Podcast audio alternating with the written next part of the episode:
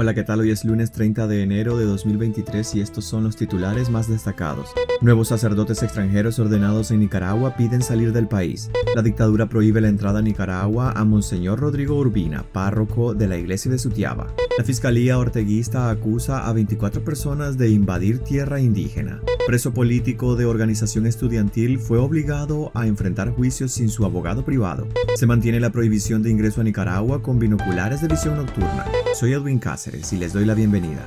Nuevos sacerdotes extranjeros ordenados en Nicaragua piden salir del país. Los neocatecúmenos extranjeros de la arquidiócesis de Managua están pidiendo regresar a sus países de origen tras ser ordenados como sacerdotes en Nicaragua, afirmó este domingo el cardenal Leopoldo Brenes. Un grupo de 11 seminaristas fueron ordenados sacerdotes de la arquidiócesis de Managua. Sin embargo, no todos servirán en la jurisdicción, según el purpurado, debido a que los extranjeros han solicitado no servir en Nicaragua, un país que atraviesa una crisis sociopolítica desde 2018 en la que más de una decena de religiosos han sido arrestados o han optado por el exilio. En la homilía dominical transmitida en las redes sociales de la Arquidiócesis de Managua, Brenes no especificó la cantidad de neocatecúmenos extranjeros que han optado por pero sostuvo que parte de los sacerdotes que han salido del seminario, de los catecúmenos ordenados aquí, han querido regresar a sus países, entonces eso merma un poquito el número. El cardenal, quien en 2018 afirmó que la Iglesia Católica es perseguida en Nicaragua, dijo no tener inconvenientes en el desarraigo de los neocatecúmenos extranjeros. Citó el caso de un sacerdote que lo solicitó desde Chile y mencionó que lo importante es servir.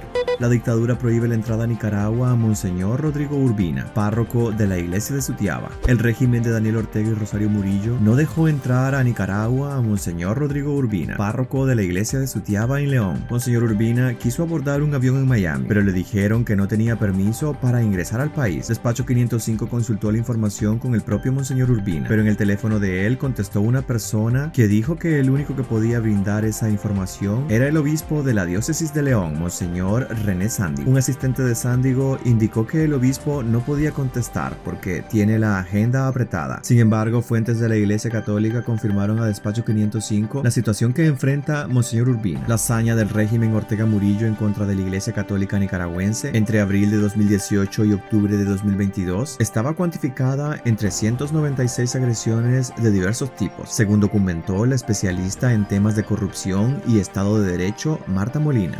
La Fiscalía Orteguista acusa a 24 personas de invadir tierra indígena. El Ministerio Público de Nicaragua acusó por los delitos de crimen organizado, usurpación de dominio público comunal y aprovechamiento ilegal de recursos naturales a un grupo de 24 personas que invadieron territorio indígena y atacaron a sus pobladores en el Caribe norte del país. La acusación fue presentada por encontrarse invadiendo tierras de la comunidad indígena de Alal, del municipio de Bonanza en la región autónoma de la costa Caribe Norte, una de las zonas nicaragüenses más pobres y afectadas por la tenencia de tierra, indicó la fiscalía en una declaración. Las personas acusadas al momento de la detención portaban objetos cortopunzantes y contundentes y fueron denunciados por los pobladores de la comunidad indígena, según el Ministerio Público. La fiscalía pidió a la autoridad judicial durante una audiencia especial la ampliación del periodo de investigación contra los 24 acusados. El juez dictó además detención judicial por 90 días para todos los investigados. Preso político de organización estudiantil fue obligado a enfrentar juicio sin su abogado privado. El joven opositor Miguel Alejandro Flores Matus, de 25 años y miembro de la Alianza Universitaria Nicaragüense aún, fue declarado culpable por los supuestos delitos de conspiración para cometer menoscabo a la integridad nacional y propagación de noticias falsas, sin que las autoridades le permitieran la oportunidad de contar con su abogado privado durante el juicio. El juez orteguista Félix Salmerón Moreno, del Juzgado Quinto de Distrito Penal de Juicio de Managua, impidió la defensa que antes del inicio del juicio presentó un escrito solicitando la reprogramación por razones de fuerza mayor. Según el sistema electrónico nicaragua del Poder Judicial, el escrito fue presentado por el abogado a las 8.19 de la mañana del 25 de enero. De acuerdo con fuentes cercanas, ese mismo día el abogado tenía que estar presente en la continuación del juicio que se ventiló en contra de tres sacerdotes, dos seminaristas, un diácono y un camarógrafo de la diócesis de Matagalpa. En una clara violación al debido proceso penal, el juez no resolvió el escrito y al dar apertura a la audiencia de juicio, nombró nombró a un defensor público en sustitución del abogado privado de Flores. Según juristas consultados por Despacho 505, el juez además de dejar en indefensión a Flores, también violentó el artículo 304 del Código Procesal Penal, que señala que previo al juicio se deben resolver los incidentes presentados por las partes.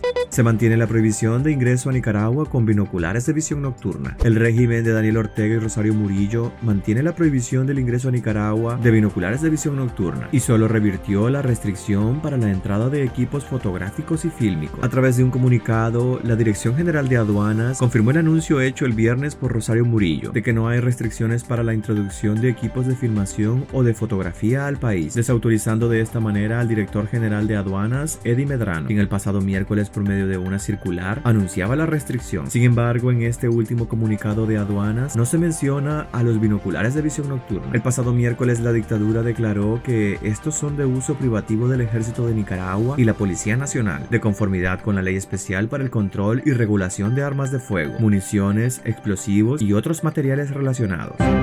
Pues hasta aquí quedaríamos este lunes, gracias por acompañarnos y recuerden visitar nuestra web despacho505.com para ampliar y conocer más noticias. Y también nuestras redes sociales, nos podés encontrar como Despacho 505. Que tengan un excelente inicio de semana.